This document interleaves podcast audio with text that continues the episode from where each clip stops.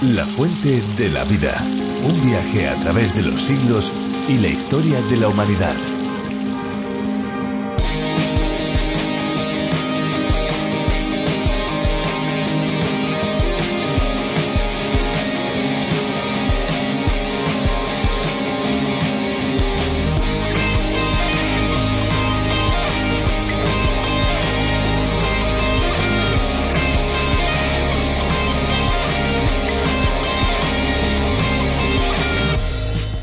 De las maneras más accesibles para aprovechar las cáscaras de algunas frutas, como de la piña o de los cítricos, es usarlas como té. Sí, como té cuando se hierve el agua con algunas de estas cubiertas, el líquido naturalmente absorbe, además de su sabor, muchas de sus propiedades que son también liberadas por el calor.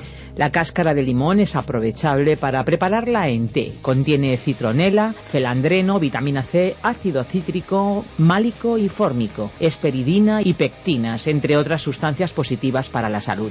Su preparado es bastante sencillo y considerando que casi todos tenemos un limón a la mano, nos puede resultar muy útil.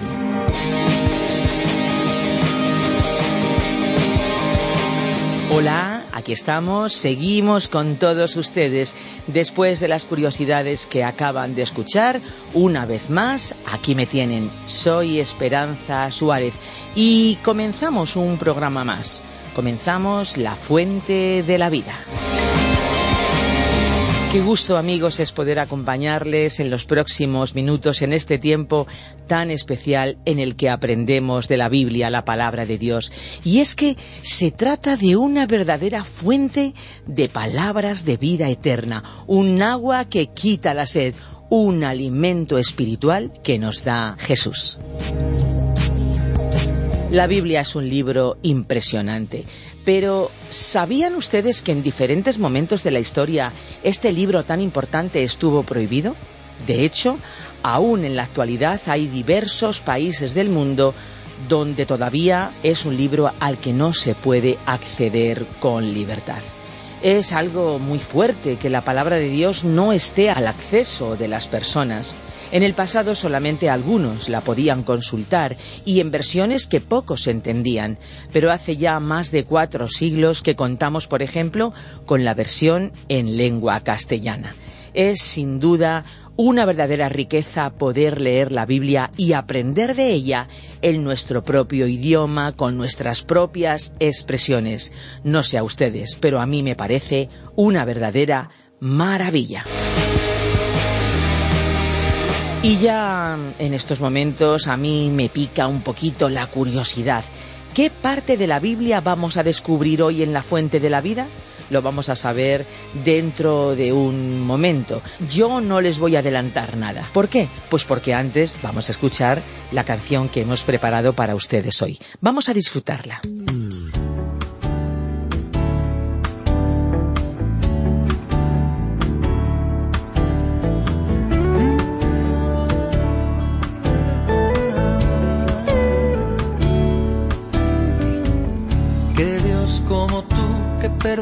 Su gente, que olvida el pecado de su remanente,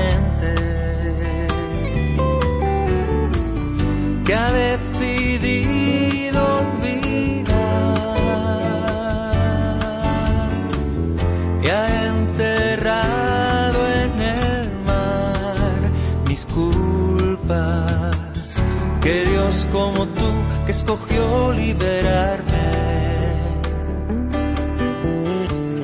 que olvida el enojo y se alegra de verme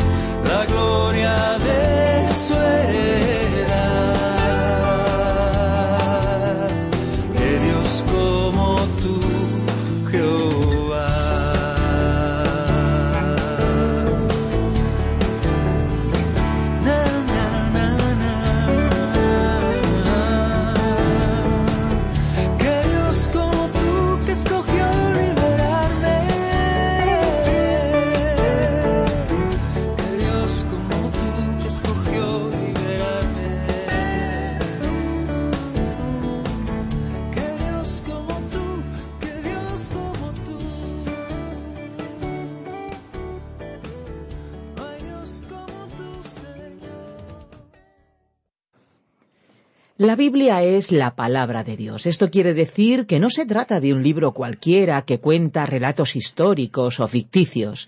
Su contenido fue escrito por personas inspiradas por Dios para registrar su revelación. Lo que encontramos en sus páginas es verdad y tiene un efecto real sobre las vidas de aquellos que leen la Biblia y creen en su mensaje. Entre los 66 libros de la Biblia encontramos diferentes maneras en las que Dios transmite su voluntad.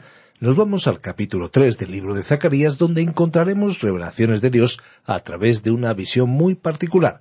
Allá nos vamos, así que prepárense, abróchese los cinturones y viaje con nosotros a través del WhatsApp y a través de las diferentes vías de comunicación que ya les ofrecemos, sobre todo ese WhatsApp que les mencionaba 601-203-265, 601-203-265 con el prefijo más 34 desde fuera de España.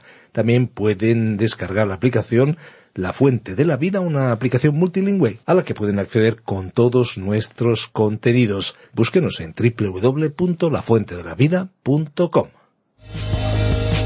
La Fuente de la Vida. Zacarías capítulo 3 versículos 1 y 2. Continuamos hoy, estimado amigo oyente, nuestro viaje por el libro del profeta Zacarías, uno de los últimos libros del Antiguo Testamento. Y llegaremos al capítulo 3, este capítulo es muy breve. Solo tiene diez versículos, pero el contenido es tan rico que solamente reflexionaremos sobre los dos primeros versículos en nuestro programa de hoy. Como recordarán nuestros amigos oyentes que siguen este programa llamado La Fuente de la Vida diariamente y nos acompañan en el estudio sistemático de la palabra de Dios, hemos comenzado con el tema de las diez visiones del profeta Zacarías. Estas visiones, aunque le fueron reveladas al profeta en una sola noche, no fueron una sucesión de sueños. Sus ojos estaban bien abiertos. Y así lo manifestó Zacarías reiteradamente explicando que vi, miré, alcé mis ojos, etc. Así es que aquí no se trata de interpretar una serie de sueños, sino de diez visiones que tuvo Zacarías. Pero estas visiones, diferentes entre sí, tienen un significado determinado y deben ser estudiadas como un conjunto, como una unidad. Como en un puzzle debemos unir y enlazar todas las visiones para poder comprender el mensaje de estas diferentes visiones.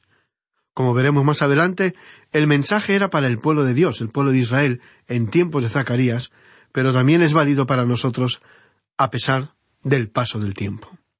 Para una correcta interpretación de cualquier texto bíblico siempre se debe tener en cuenta el contexto, pero también necesitamos observar otras escrituras proféticas. El apóstol Pedro lo expresó de una manera muy clara cuando dijo ninguna profecía de la Escritura es de interpretación privada. Es decir, que un mensaje profético, como este conjunto de visiones de Zacarías, no se pueden interpretar por sí solo o independientemente de las demás. Es indispensable observar todo el conjunto de profecías dadas por Dios para poder tener un punto de vista completo que se extiende de la eternidad en el pasado hasta la eternidad en el futuro. Ahora el capítulo tres comienza diciendo Me mostró al sumo sacerdote Josué. Zacarías deseaba enfatizar el hecho de que lo que él vio no fue un sueño, sino algo muy real, una visión dada por Dios. Veamos pues lo que el profeta describió en los primeros cinco versículos de este capítulo tres. Me mostró al sumo sacerdote Josué, el cual estaba delante del ángel del Señor, y Satanás estaba a su mano derecha para acusarle. Y dijo el Señor a Satanás, el Señor te reprenda, oh Satanás. El Señor que ha escogido a Jerusalén te reprenda. ¿No es este un tizón arrebatado del incendio? Y Josué estaba vestido de vestiduras viles y estaba delante del ángel. Y habló el ángel y mandó a los que estaban delante de él diciendo Quitadle esas vestiduras viles. Y a él le dijo Mira que he quitado de ti tu pecado, y te he hecho vestir de ropas de gala. Después dijo Pongan mitra limpia sobre su cabeza y pusieron una mitra limpia sobre su cabeza y le vistieron las ropas, y el ángel del Señor estaba en pie. Esto es todo el texto que leeremos hoy. Vamos a mencionar varios aspectos importantes a manera de introducción antes de entrar en el texto del relato. El capítulo comienza con estas palabras Me mostró al sumo sacerdote Josué. Seguramente recordaremos a otro Josué, el sucesor de Moisés, aquel que guió a los hijos de Israel en su salida de Egipto y los llevó a la tierra prometida. Josué era el sumo sacerdote, el líder espiritual de aquel pueblo que había regresado de la cautividad de Babilonia. El nombre de Josué significa Jehová, el Señor salva. En el Nuevo Testamento encontramos que se usa la misma palabra griega para el nombre de Jesús, y llamarás su nombre Jesús. Leemos en el Evangelio de Mateo capítulo 1 y versículo 21. Y llamarás su nombre Jesús, porque él salvará a su pueblo de sus pecados. Así es que este nombre, Josué, tenía un gran significado. En el pasaje que acabamos de leer, se hace nuevamente referencia a Satanás, al ángel caído, al enemigo de Dios y de toda la humanidad. Como ya hemos indicado en otras ocasiones, estamos dejando el estudio sobre Satanás hasta que lleguemos al libro de Apocalipsis. El profeta relató esta visión con mucha claridad y suficientes detalles. Zacarías afirmó que vio a Josué, pero también vio a Satanás. Zacarías describió lo que vio con sus propios ojos. Vio a Satanás como una persona, como un ser real. Es interesante observar que ese nombre, Satanás, ha desaparecido del vocabulario de la mayoría de la gente, en las así llamadas tierras cristianas, desde la última mitad del siglo XX. Es como si hubiese un olvido colectivo, quizá porque la gente espera haberse librado de él, o porque se piensa que si no se lo menciona, quizá él se marcharía. Pero este ser no se ha ido, es, y permanecerá hasta que Dios lo juzgue y condene, como ha prometido hacer. Muy al contrario, Él es una realidad muy activa y presente en medio de nuestra sociedad. En la actualidad hay una tendencia de volverse hacia lo sobrenatural, y desafortunadamente la gente busca emociones distintas, cada vez más exóticas y hasta peligrosas. Se sabe que existen sociedades secretas que incluyen en sus ritos la adoración a Satanás y a los demonios. Qué tristeza para aquel que dio su vida para que nosotros pudiéramos disfrutar la vida eterna.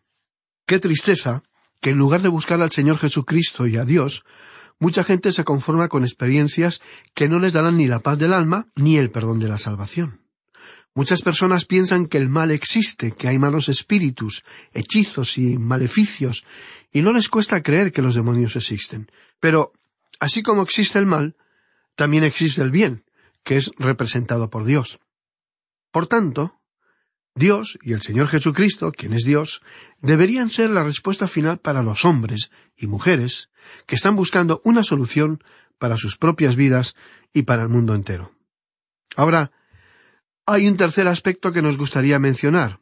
Esta es una visión que va más allá. Tiene un significado mucho más profundo que el haber visto a Josué, el sumo sacerdote, y a Satanás. En realidad, en esta visión de Zacarías tenemos la respuesta a un grave problema a causa de su rebeldía, por alejarse de Dios y de sus mandamientos, por tolerar, aceptar y hacer concesiones a las religiones de otros pueblos, y por su olvido de aquel que les había dado muchas pruebas de su amor, Dios se había alejado de su pueblo. Dios incluso permitió que su pueblo pasara por el cautiverio en Babilonia. Pero ahora Dios les dio promesa de que volvería a estar junto a su pueblo. También les prometió que Él iba a restaurar y bendecir a su propia tierra. Esto todavía no ha ocurrido, pero Dios dio su palabra de que lo va a hacer, que Él les bendecirá en esa tierra. La tierra, como vimos en nuestro programa anterior, solamente se llamó una vez en las Escrituras la Tierra Santa, pero nunca volverá a ser la Tierra Santa hasta cuando regrese el Señor Jesús a este planeta. En nuestros días, esa tierra no es de ninguna manera una tierra santa, pero Dios, quien ama a su pueblo escogido, sigue amando y perdonará toda transgresión e infidelidad. ¿Cómo es posible que Dios siga amando con amor eterno a un pueblo que le ha dado la espalda tantas veces a pesar de haber visto a lo largo de su historia difícil y dolorosa la misericordia del Altísimo? Bueno, creemos que la explicación se encuentra en que este hombre, el sumo sacerdote, este Josué, iba a representar a la nación. Leímos que Zacarías vio a Josué vestido con vestiduras viles, muy sucias, muy inapropiadas para un sumo sacerdote. Ahora, la máxima aspiración de un sacerdote, al pertenecer a la casta sacerdotal, era llegar a la categoría de sumo sacerdote, la clase más alta. Y una de las cosas que el sumo sacerdote tenía que hacer es que tenía que estar vestido con vestiduras sin manchas, o de otra manera no podría servir a Dios.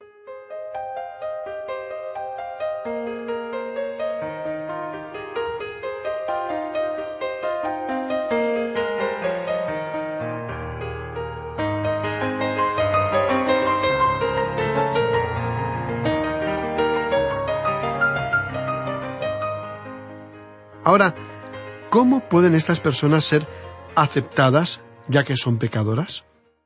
Bueno, este capítulo nos va a dar la clave para esto. El apóstol Pablo dice en su epístola a los Romanos, capítulo 10, versículo 3, porque ignorando la justicia de Dios y procurando establecer la suya propia, no se han sujetado la justicia de Dios. Bien, la justicia de Dios será revelada en este capítulo. ¿Y cómo puede Dios aceptar a los pecadores? En cierta ocasión, un hombre llamó por teléfono al pastor de una iglesia y le dijo que él posiblemente había cometido el pecado imperdonable. Entonces, el pastor le dijo que, por supuesto, él no había hecho tal cosa. Le dijo que el Señor Jesucristo había muerto por todos sus pecados, y que si él quería ir al Señor Jesucristo en ese mismo instante, no importaba quién fuera o lo que hubiera hecho, podía ser el peor criminal más grande que hubiera existido, él podía ir a Cristo. Cualquier persona, no importa lo que haya hecho, puede acudir a Cristo, y Él le va a aceptar y le va a recibir. Pero es necesario que esa persona acuda a Cristo. Y entonces ellos pueden descubrir que el fin de la ley es Cristo para justicia a todo aquel que cree, como dice el apóstol Pablo en su epístola a los Romanos, capítulo diez y versículo cuatro. Así es que no importa quién sea el tal, podemos ir a Dios por medio de Jesucristo. Y creemos que esto va a ser resaltado aquí en el capítulo tres de Zacarías. Ahora, Josué era sencillamente una persona, y por cierto que no era una persona perfecta, pero él era el sumo sacerdote de Dios. Y aquí él está vestido de vestiduras inmundas, y puede que él haya sido así, personalmente. No lo sabemos, pero sí sabemos que representa a la nación de Israel. Antes de nada, debemos decir que él, como sumo sacerdote, es el representante de la nación. En el gran día de la expiación, el sumo sacerdote entraba al lugar santísimo representando a toda la nación. Y de la misma manera, Cristo es hoy nuestro representante. Él representa al cuerpo total de todos los creyentes, la Iglesia, ante Dios en el presente. Por tanto, amigo oyente, necesitamos ver esto en el contexto más amplio de todas estas visiones, que este hombre es un cuadro profético de la nación de Israel. Y esto evitará que tengamos una interpretación muy limitada. Este hombre es un representante de la nación. Y Luepot, uno de los grandes eruditos del pasado, dijo esto.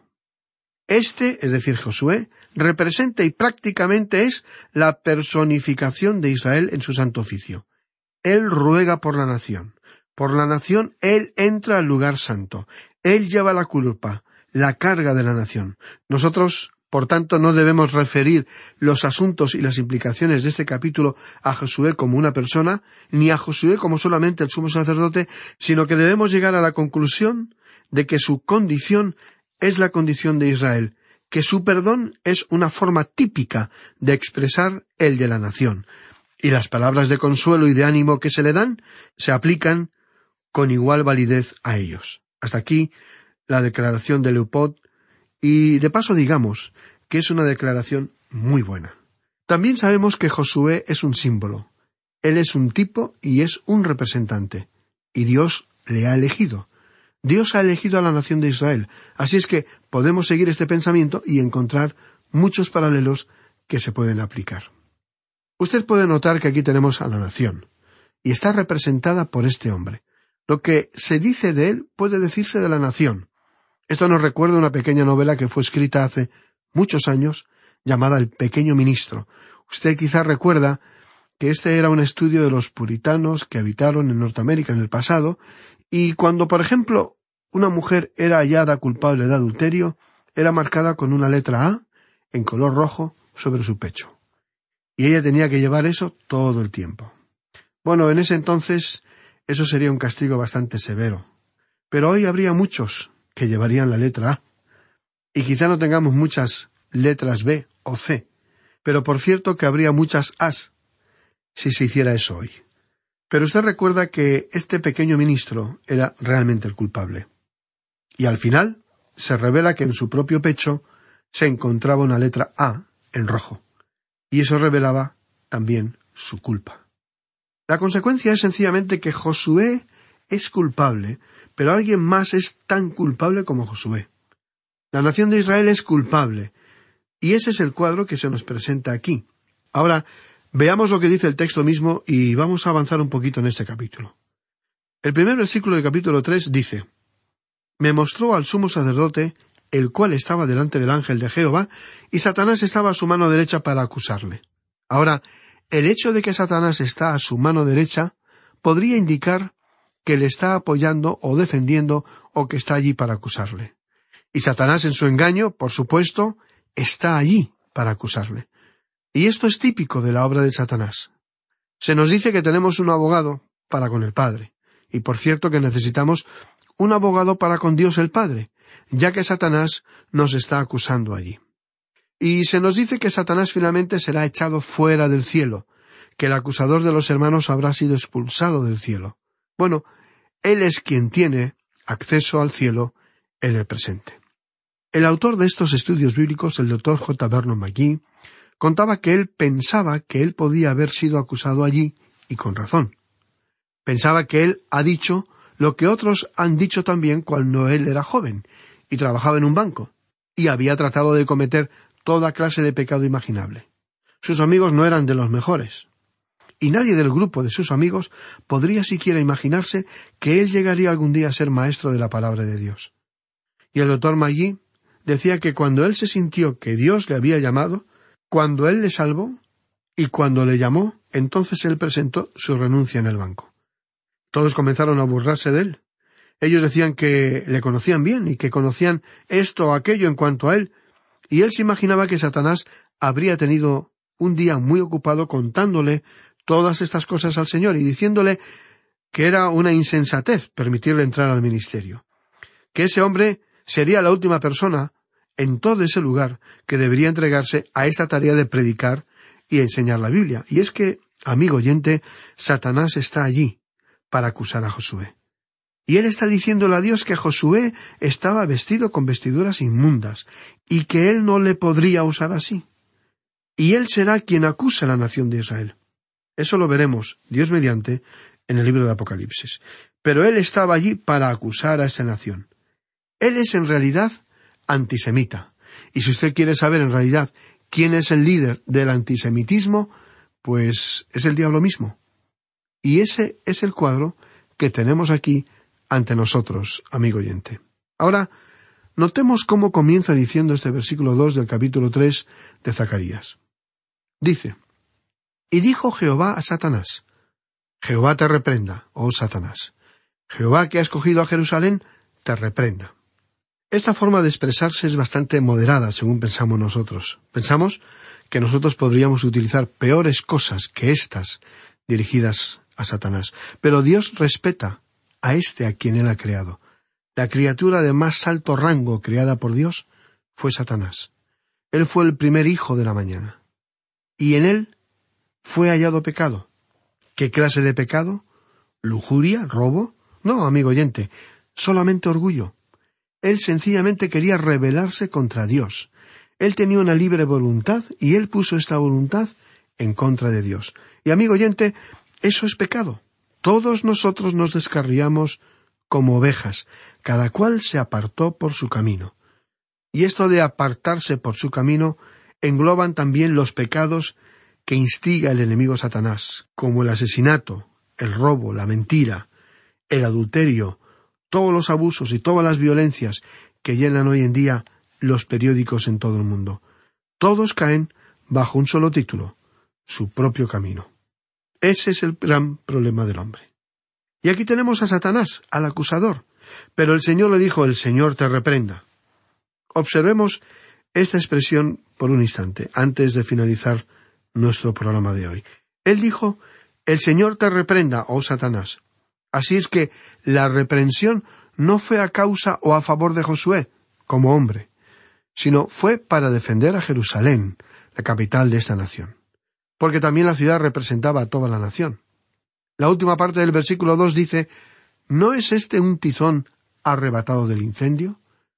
¿No es este un tizón? se refirió a Jerusalén, un tizón arrebatado del incendio? Con esta pregunta, que contestaremos en nuestro siguiente programa, finalizaremos nuestro estudio de hoy. Mientras tanto, nos permitimos sugerirle que lea los siguientes versículos de este capítulo 3 de Zacarías para así estar mejor preparado para nuestro próximo estudio. Les saludamos muy cordialmente y es nuestra más sincera oración y ruego que Dios, por medio de su Espíritu, haga llegar su luz y amor al corazón de cada amigo oyente.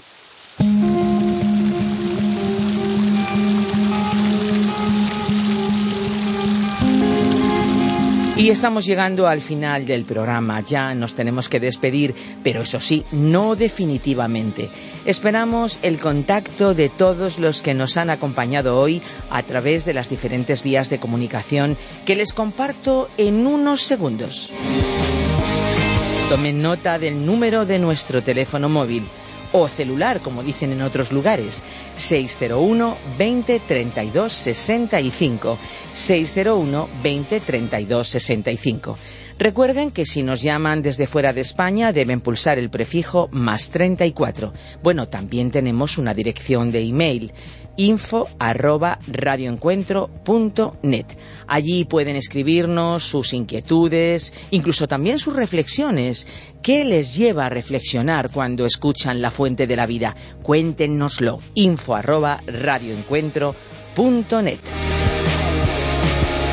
Y pueden volver a escuchar los programas en podcast en diferentes plataformas como lafuentedelavida.com y también en la app, así como por medio de la memoria USB. Sí amigos, si desean obtener el USB, la memoria con todos los programas de la Fuente de la Vida, pueden ponerse en contacto con nosotros en info@radioencuentro.net es importante, sería bueno tenerlo, porque en un solo USB tendrán ustedes todos los programas de la fuente de la vida. Ahora sí, ahora ya es el momento de decirles adiós. Y lo hacemos, por supuesto, con nuestra tradicional despedida. Hay una fuente de agua viva que nunca se agota. Beba de ella.